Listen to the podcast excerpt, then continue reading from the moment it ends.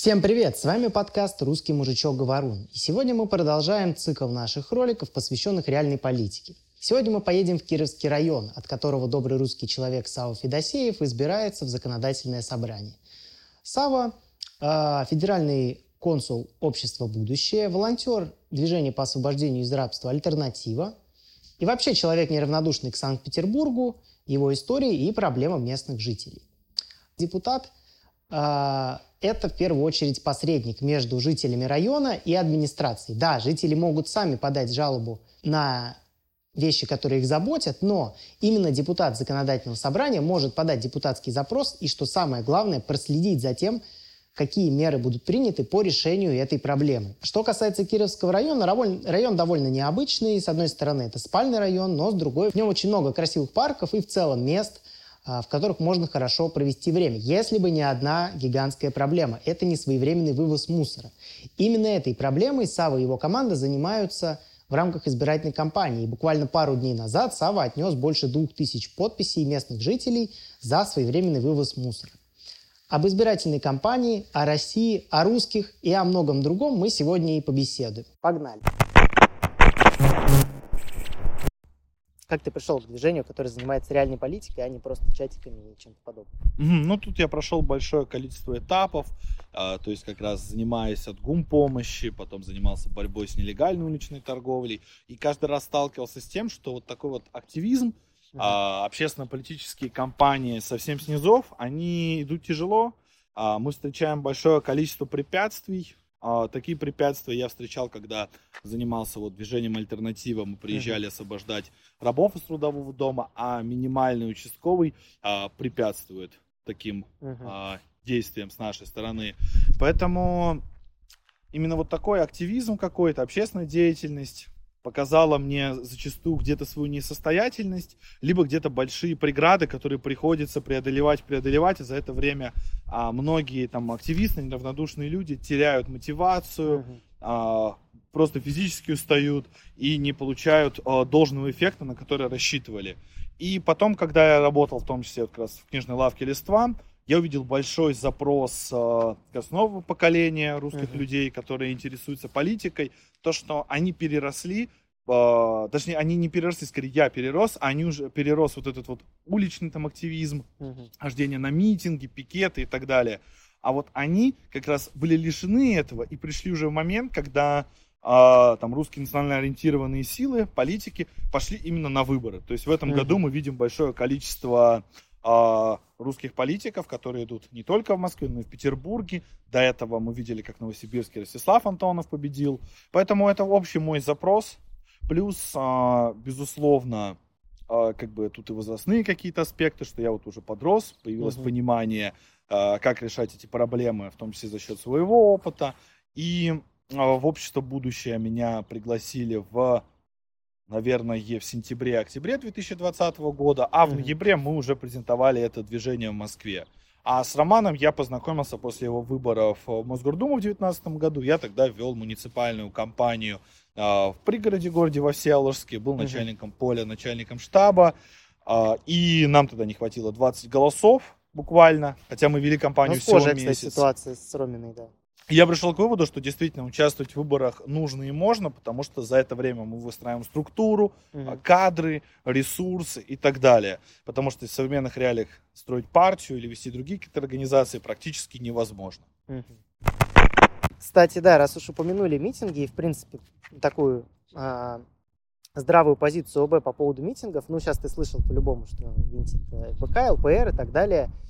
И, на мой взгляд, конкретно русским националистам в данном случае мало что угрожает настолько, как угрожает там условно ЛПР, как раз-таки по причине того, что современные националисты больше занимаются реальной политикой, больше занимаются просвещением, а, какими-то подобными инициативами, нежели ходят на митинги и, а, как бы скажем так, откровенно провоцируют местную власть на какие-то такие негативные действия.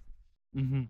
Тут на самом деле, мне кажется, мы отчасти искусственно а, со всех сторон оказались вот именно этой третьей силой, чему mm-hmm. я безгранично рад, а, потому что, с одной стороны, мы последние несколько лет видим, что правящая элита, а действительно непонятно, куда нас ведет. Просто нету понимания. До этого хотя бы говорили, так, тут Донбасс, тут э, Крым, э, Олимпиада, так, едем в Сирию. То есть какие-то хотя бы векторы были, понимания, хотя бы нам что-то обещали, что вот в этом году мы сделаем то, вот в этом тут, тут Крымский мост и так далее. То есть какие-то вот были хотя бы точечки и ориентиры. Сейчас, на мой взгляд, они пропали.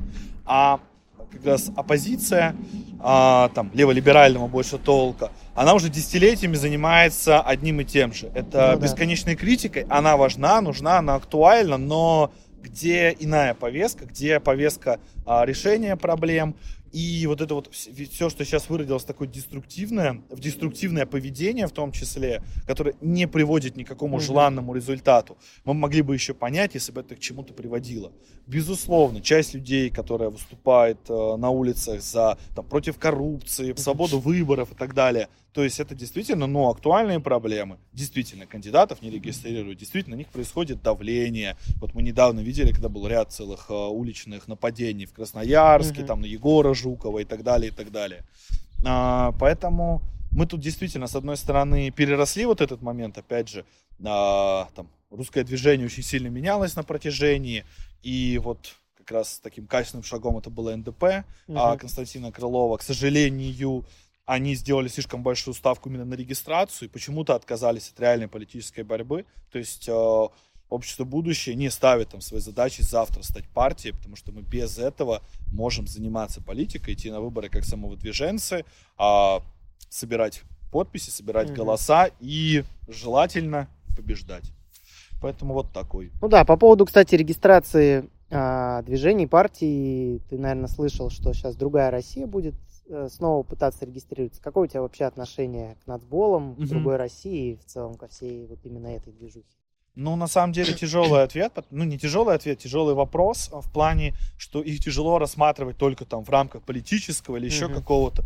То есть, исходя из того, что я зачастую видел, мне казалось, что это вот такой большой арт-проект, действительно. Ну да, имени... каким НБП изначально и был, mm-hmm. в принципе, ну да. Имени как раз Эдуарда Лимонова. Они сейчас mm-hmm. очень точно назвали себя «Другая Россия» Эдуарда Лимонова, потому mm-hmm. что все, что вот это воспроизводилось, это были там его мечты, фантазии, а, тем более недавно, да, вот Дугин как раз отмечал, рассказывая про Лимонова, что это человек, который а, был, был, да, там всегда против, за революцию, mm-hmm. то есть кто вот это ему даст, вот это вот условное а, количество необходимых людей, необходимое количество радикалов, тех бы он и повел, повел бы. То ну, есть, да. когда что Дугин приводил в пример, что там Нацболов это он, да, ему там предложил, а в начале НБП было значительно более правое. Опять же, да, мы вспоминаем, каких героев они ставили и так угу. далее. Вот это вот советский, советская вся эстетика, на мой взгляд, а изначально была как вот такая контркультура, да, там Сталин, угу. империя, ГУЛАГ, это просто вот вызов против, это имя ну, да, э, да. громкое против. А потом она действительно воплотилась, и они на полном серьезе стали так считать. Мне кажется, вот такая а, какая-то вот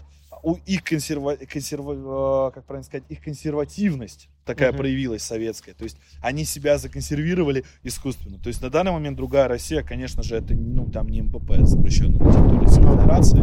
Поэтому э, Эдуард Лимонов, да, как бы я скорее интересовался и всегда как писателем, имел Пожалуй, честь да, дважды вот с ним видеться. И во в двух, в двух амплуа, в амплуа писателя uh-huh. на презентации такой публичной и на митинги, но он уже был там, там пришло 40 человек. Угу. Тут момент такой, что им как писателям а, интересно интересно, да, интересно читать его, интересно увлекаться, но а, нельзя погружаться. А, объясню почему. Мне кажется, что эти многие хорошие литераторы, а может не очень хороший вопрос, uh а, грешат, они начинают затягивать тебя в свою жизнь, они начинают... Лимонов говорил всегда об одном и том же. Голковский тоже да, говорит да. всегда об одном и том же. Об отце, а там о детстве. И каждый раз таким образом ты начинаешь э, в это погружаться. И мне кажется, что это немножко искусственный эффект, но весьма виртуозный. Давай тогда немного про, собственно, избирательную кампанию. Есть ли какая-то специфика конкретно по городу, ну и в данном случае еще конкретно по району, если пока не учитывать конкретно проблемы района, а именно специфика работы вот с а, местными людьми. Угу. Ну тут, понимаешь, возникает сразу две специфики, да, это сам выборный процесс в Петербурге, он значительно жестче, чем в Москве, угу. а тут значительно больше, он жестче в плане количества нарушений, здесь огромнейшее количество всевозможных нарушений, опять же, мы вспоминаем эти искусственные очереди, угу. я лично знаю людей, которые шли там регистрироваться, а их там по пути титушки всевозможные угу. избивали, похищение урн и так далее, и так далее. Это вот этот местная, к сожалению, специфика. Ну, да. В Москве мы столкнулись с спецификой, что массовая нерегистрация оппозиционных кандидатов. Mm-hmm. Но это надо понимать, что такое массовое количество оппозиционных кандидатов, мощных на большой уровень, что только в Москве. Mm-hmm. Понятное дело, что в ЗАГС в Петербурге а, идут а, либо яблочники, либо самовдвиженцы. То есть у них как бы ограниченный, да, там как бы ресурс. А, хотя я недавно узнал, что в Петербурге муници- муниципальных депутатов Яблоко 100 человек. То есть это mm. уже очень-очень ну, немало. Да. Но тут опять же а, интересная да, специфика а, в целом. Про выборы, если что, в ЗАГС может идти, можно идти от 6 партий, а, mm. допустим, в Госдуму можно идти от 12 партий. При этом, а, если эта партия зарегистрирована, то в Госдуму, чтобы не собирать подписи, а, как бы эта партия должна иметь хотя бы одного муниципального депутата, и тогда в Госдуму от этой партии можно идти без сбора подписей. Mm-hmm. то есть довольно сложная система, да. Да, то есть она такая весьма хитрая, mm-hmm. то есть. А чтобы идти, да, как бы в Госдуму от партии, наша партия зарегистрировалась. Mm-hmm. То есть вот эти вот а, огромнейшее количество а, сдержек, mm-hmm. то есть опять же, да, там, ну, условно говоря, за месяц собрать больше пяти, пяти тысяч подписей, это большой и сложный труд, ну, да. а, который мы обязательно который мы обязательно соберем. И из специфики общения с людьми, а, если переходить в частности а, к Кировскому району, вот где я живу, тут а, люди меньше интересуются политикой, они более деполитизированные, их волнует большее количество именно местных проблем, чем какая-то mm-hmm. федеральная повестка. И надо понимать, что большинство здесь людей именно прописаны живут mm-hmm а, опять же, в том же, по-моему, в центральном районе прописано то ли 6 тысяч, то ли 7 тысяч человек. Вот как mm-hmm. мы недавно на mm-hmm. стриме рассказывали, что большинство людей там просто снимает. Mm-hmm. А здесь люди действительно живут, э, живут на постоянку и не собираются никуда уезжать. Поэтому здесь необходимо говорить и тоже действительно волнует, это вот такие очень житейские, банальные проблемы, начиная вот от мусора, угу. которые мы вывели, что это большая проблема, и касаемо действительно там условных дорожек, тротуаров, я когда mm-hmm. иду да, по, по дачному, например, там нету тротуаров, потому что когда эти районы строили в советское время, а, расчет был в том, что одна единица машина а, рассчитана на тысячу жителей. А сейчас мы прекрасно понимаем, что часть семей там обладает двумя машинами, есть ну, люди, да. у которых и три машины, и поэтому, когда идешь по дачному, там, ты идешь по дороге, то есть люди с, mm-hmm. дети, э, с детьми идут, с колясками, именно прямо по дороге. Mm-hmm. И вокруг огромнейший массив э, неухоженной зелени, где вполне можно было бы сделать какие-то весьма ламповые э, тропинки, тротуары. Ну, тут уже, да, такая тема урбанистики встает, mm-hmm. которая действительно людей волнует, то есть их окружающая среда не только в плане вот всей зелени, которая вот потихоньку появляется, но именно и удобство, и вот это вот вся так, так называемая, да, популярная вот безопасная среда, безопасность. Mm-hmm. Насколько, кстати, ОБ вообще планирует заниматься городским пространством, насколько эта тема, в принципе, актуальна, ли, может быть, какие-то специалисты, которые будут потенциально этим заниматься, или это пока не насущный вопрос? Ну, отчасти на эту тему, что она нас волнует, э, был определенный намек, что и на презентацию Павел Гнарыба выступал, uh-huh. автор, администратор, да, как раз а, архитектурных uh-huh. излишеств. Поэтому это проблема, которая идет вместе с политическими. То есть это все в этом ну, спектре, да, векторе. Да. Поэтому я думаю, что безусловно мы будем этим заниматься, потому что если мы идем на выборы, uh-huh. нас а, спрашивают именно об этом, говорят, мы хотим именно, чтобы вот это решили. Как раз тут людей, опять же, повторюсь, не интересует федеральная повестка, за очень маленьким исключением. Uh-huh. А, здесь, а, вот в таких спальных районах, люди живут а, примерно вот такие же, с которыми я сталкивался, вот когда были выборы в городе Всеволожск, это пригород uh-huh. ближайший, а, там вообще частный сектор. Из а, людей я сталкивался там, наверное, с одним процентом, а, которые интересуются какой-то политикой, mm-hmm. спрашивали о идеологических взглядах э, кандидата.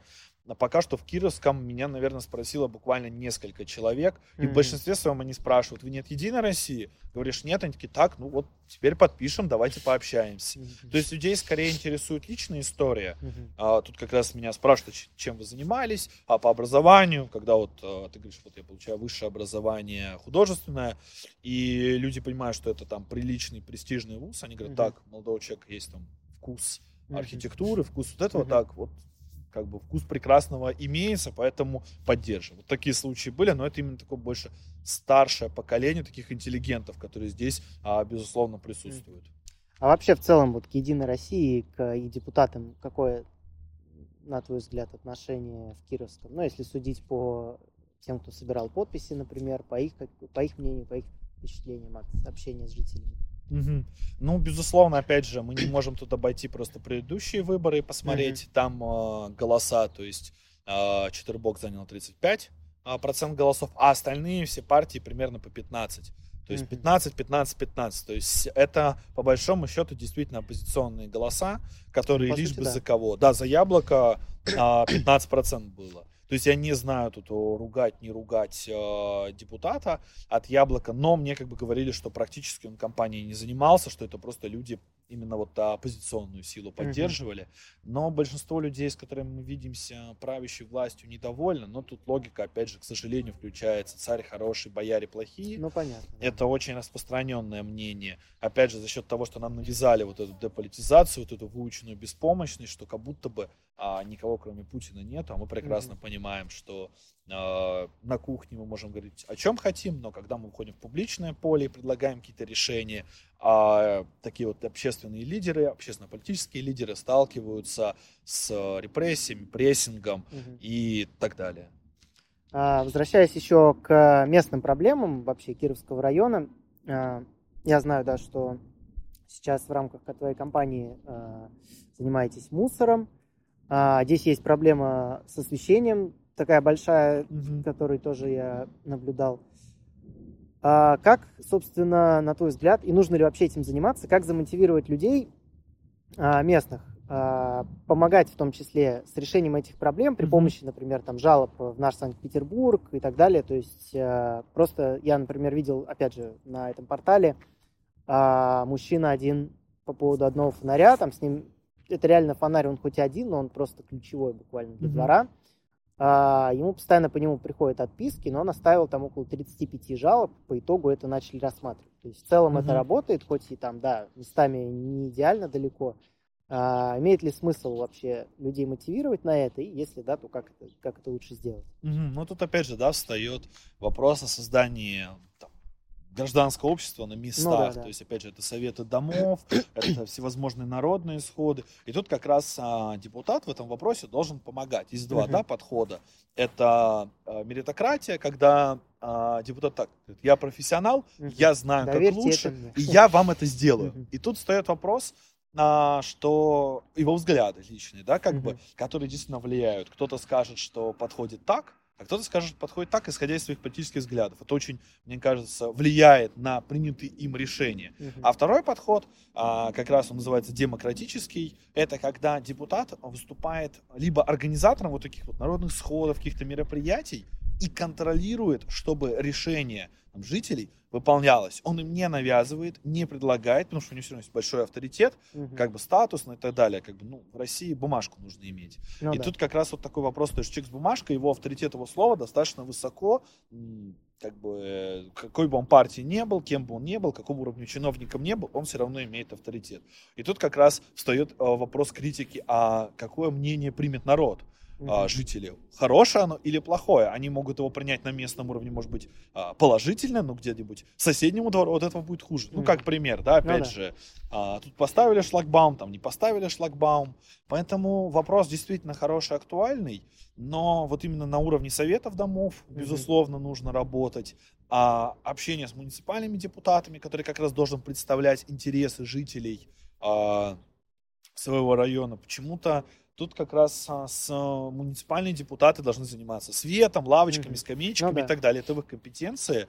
А, контролировать как раз выполнение. Вот, кстати, парадокс, да, вот здесь в парке относительно чисто, mm-hmm. а перейдя в какие-нибудь соседние дворы, там mm-hmm. просто ну, сплошное, ну, типа... сплошное русское поле экскрементов, к сожалению. Uh-huh. Людям, которые, ну вот, люди ходят на работу, устают, у них есть mm-hmm. там семья, там какие-то свои дела, и для того, чтобы допустим, опять же, им не мусорить, им нужны условия. Это, ну, это да. из разряда, да, когда бро, один бросит сигарету, там будет их тысяча потом. Угу. То есть людям действительно нужны условия, запрос есть. И кроме того, что мы предлагаем вот эту вот нашу инициативу за то, чтобы проверить все вот эти компании и так далее, и так далее угу. по вывозу мусора, большинство людей говорит, это все здорово и хорошо, мы хотим раздельный мусор.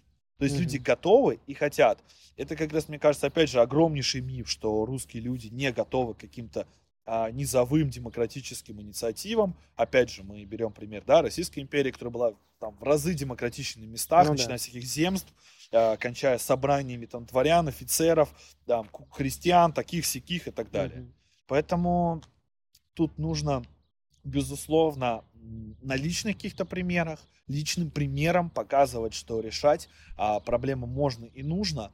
А вот человек, который а, боролся там за свет, за фонарь, то есть, конечно, ему по большому счету нужно было, ну, вот так элементарное простое решение, это количество, да, получить, чтобы не он один писал, возможно, угу. ну, это какому-то одному там нужно местному. Ну, понятно, это да. прошел по соседям на собрании как раз. Не надо проходить собрание, проходит у вас там раз в две недели, допустим. Угу. Говорит, ребят, напишите, пожалуйста, это наша общая проблема, наш общий двор. И приходит там большое количество. Поэтому такие инициативы по поводу сбора подписей действительно работают. Я примеры угу. решений знаю, это действительно влияет. А, как ты думаешь, как работать а, с а, городскими проблемами, в частности, вот проблема отношения местных предпринимателей некоторых к историческим объектам, как просто к площади для застройки, там, как пример, mm-hmm. вот, что было с Невской мануфактурой. Есть и положительные примеры, но негативных тоже хватает. Как вообще с ними работать, как до людей просто донести, что а, можно гораздо большую прибыль извлечь из исторического места, чем просто застроить его говеным ЖК mm-hmm. каким-нибудь или типа того. Ну, тут понятное дело, что встает э, мой любимый вопрос, как э, человека, связанного с искусством, художником, по металлу и так далее. Э, тут стоит вопрос исторического облика Санкт-Петербурга. Это угу. должно быть все на законодательном уровне, это должно быть четкие, понятные границы исторического Петербурга, что можно там строить, что нельзя там строить, угу. как сохранять, как защищать там, как что-то законсервировать, если сейчас нет возможности этого создать. Опять же, туда э, идут споры, а, как сохранять, допустим, а, облик революционного дома, что делать с внутренностями, у которых есть проблемы и так далее. Но когда, допустим, дом а, Брюлова хотели отдавать под дом как раз исламской культуры и религии, но это возникают определенные вопросы, ну, как, да. бы, как связан Пожалуй. Карл Брюлов с данной темой.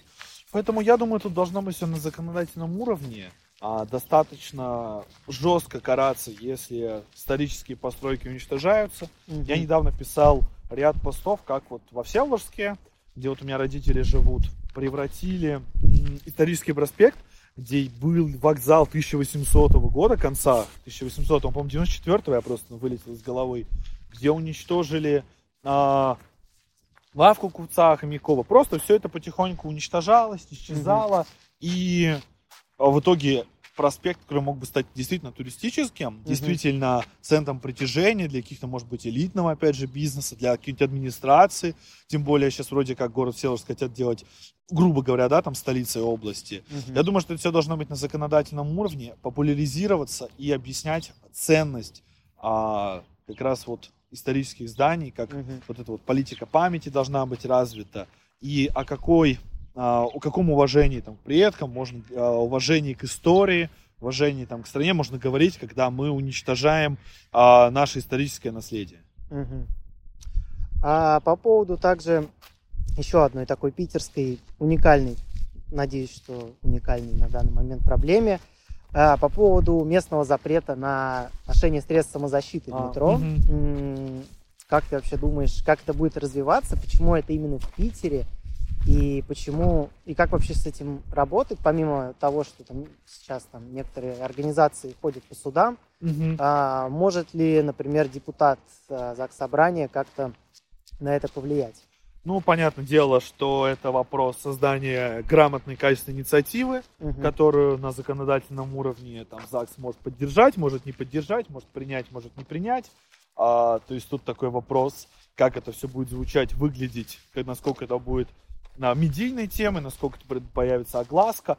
Но лично вот на таком бытовом понятном уровне, что запрет оружия а вызывает что? Что у мирных жителей этого оружия нет, но люди, которые там занимаются условным разбоем, нападениями и так Но далее. У них оно всегда оно у них всегда да. есть. И если бы в метро, по крайней мере, проверяли, ну, условно, проверяли каждого, кто туда заходит, угу. это имело место, как бы, ну, быть. То есть угу. это логично. А когда они проверяют избранно, то возникают вопросы. Я однажды, так лет пять назад, вообще в метро зашел с пакетом, у меня был страйкбольный привод. Uh-huh. То есть а, торчало дуло. Uh-huh. Я без проблем а, зашел. Да, понятно, так переносить нельзя, это была моя, моя ошибка, это неверно, а, неправильно. Но я тогда был еще там буквально пацаном. Uh-huh. Но как пример, просто яркая иллюстрация. Поэтому пример того, что вот запрещается перевозить а, разрешенные газовые баллончики – это, мне кажется, что таким образом людей а, лишают базовых прав, а, права ну, да. самозащиты, а, права защищать себя, своих близких. Мне кажется, это недопустимым, тем более это абсолютно да, легальное ну, да, оружие да. самообороны. Да и да, с учетом какое количество разрешений, там, например, на тот же травмат надо получить, mm-hmm. это действительно ну, довольно хорошо проверяется, и в этом я тоже смысла не вижу. Собственно, пару вопросов тогда последних про а, твои дальнейшие планы, а, если это не секрет, есть ли у тебя какие-то а, какие у тебя дальнейшие вообще планы в политике в целом, а, независимо от того, как дальше пойдет избирательная mm-hmm. кампания, независимо от ее результатов, ну и вообще в целом. Ну, конечно же, опять же, продолжать э, темы, которые меня волнуют. Я пока что их выделяю, наверное, в три. Безусловно, это экология, куда входит вся вот эта безопасная среда. Uh-huh. А, это вопрос транспорта, потому что в Петербурге они стоят действительно остро и жестко. Uh-huh. А, и третий момент, опять же, это наша вся пресловутая урбанистика. Угу. Тут опять же логический вопрос возникает, и мне его часто задают, подождите, это же там левая повестка. Мне кажется, что тут как раз нет левой, правой повестки. Ну да, левый просто, угу. наверное, перехватили за счет э, того, что там условный Варламов, там Кац, они откровенно левые, угу. но при этом э, не, недостаточно медийны там тот же Гнилорыбов, например, или фракция урбанистов гражданского угу. общества. То есть о них просто меньше слышно, но при этом э, такая повестка есть, и опять же, а, правые урбанисты больше, я думаю, заинтересованы угу. в сохранении дореволюционных построек в каких-то таких моментах. Поэтому, да, да, опять же, нам просто оставляют определенный маленький спектр а, тем, опять же, да, почему-то мы должны заниматься либо только проблемой миграции, uh либо только внешней политикой. Мне кажется, что мы имеем сейчас достаточный опыт, а, ресурсы, кадры, чтобы заниматься всеми проблемами, которые волнуют а, жителей, которые волнуют а, русский народ и которые волнуют как раз представителей э, как раз русской независимой политики. Поэтому да, конечно. Угу. Как на твой взгляд, современным правом, культурным правом, которые переросли увлечения там, в э, нулевых зигами и так далее, как им начать заниматься реальной политикой, вылезти из чатиков и начать действительно чем-то заниматься таким, что может как раз э, привести нас к прекрасной России будущего. Ну, я думаю, тут на самом деле ответ достаточно очевидный, начиная с тех, кто а, увлекался разными радикальными течениями в нулевые, а, тем более были в субкультуре. Я думаю, что они, к сожалению, из своего пузыря уже не выйдут. Угу. Большинство из них ушло с арены, а, часть, а, к сожалению, там умерли, часть а, отошли полностью от политики и сейчас занимаются а, какими-то там житейскими и личными делами. Поэтому их тут тяжело рассматривать. А взять поколение, скорее, вот мое, которое выросло, в том числе как раз вот на спутнике и погроме, посещало клубы читателей спутника. Угу. И, конечно же, на них огромное отражение, да, на них сильно повлияла как раз тема Донбасса. 14 угу. год, русская весна, Новороссия. А, я думаю, что а, как раз а, вопрос а, страха очень сильно стоял. Вопрос непонимания технологии, как этим начать заниматься. Uh-huh. А, когда я вот как раз занимался полем, я, я просто не понимал, как это делать, и делал это все очень интуитивно. Там приглашал людей, которым это потенциально интересно. И там на своем личном опыте проверял, говорил, здравствуйте, я, вас, я ваш сосед, uh-huh. а, там, не хотите поддержать там, нашего другого соседа, кандидата. Uh-huh. То есть это все на таком очень личном опыте. И для того, чтобы заняться, а, очень простой сейчас уже проще ответ – это приходить на мою компанию, в Москве это приходить на компанию Романа, а в регионах начинать свои компании. Тем более выборы идут по всей России в разное время. А, муниципальные выборы это очень невысокий уровень. Там не нужны большие ресурсы, не нужно а, много людей, а, нужна личная инициатива. И вот это вот побороть чувство страха, побороть чувство вот этой вымученной и выученной беспомощности, когда кажется, что ну а что, все как бы не исправить. Они как раз и хотят, чтобы мы так думали, что ничего не исправить, никак не повлиять. Я думаю, что на это выделяются огромные ресурсы, огромные силы. Это огромная договоренность там корпораций, всего от ну, телевидения да. до там бизнеса, о том, чтобы говорить, политика дело грязное, Мгм. вы ничего не измените и бойтесь. То есть это Мгм. три такие основные причины, которые нам навязывают. Если перебороть третью причину, то с остальными можно уже бороться.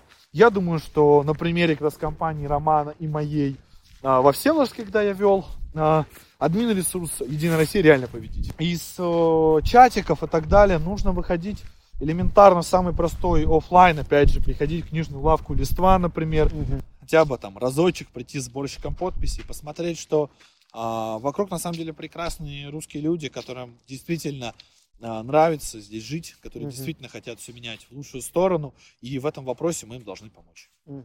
А, на этом все. Спасибо за уделенное время.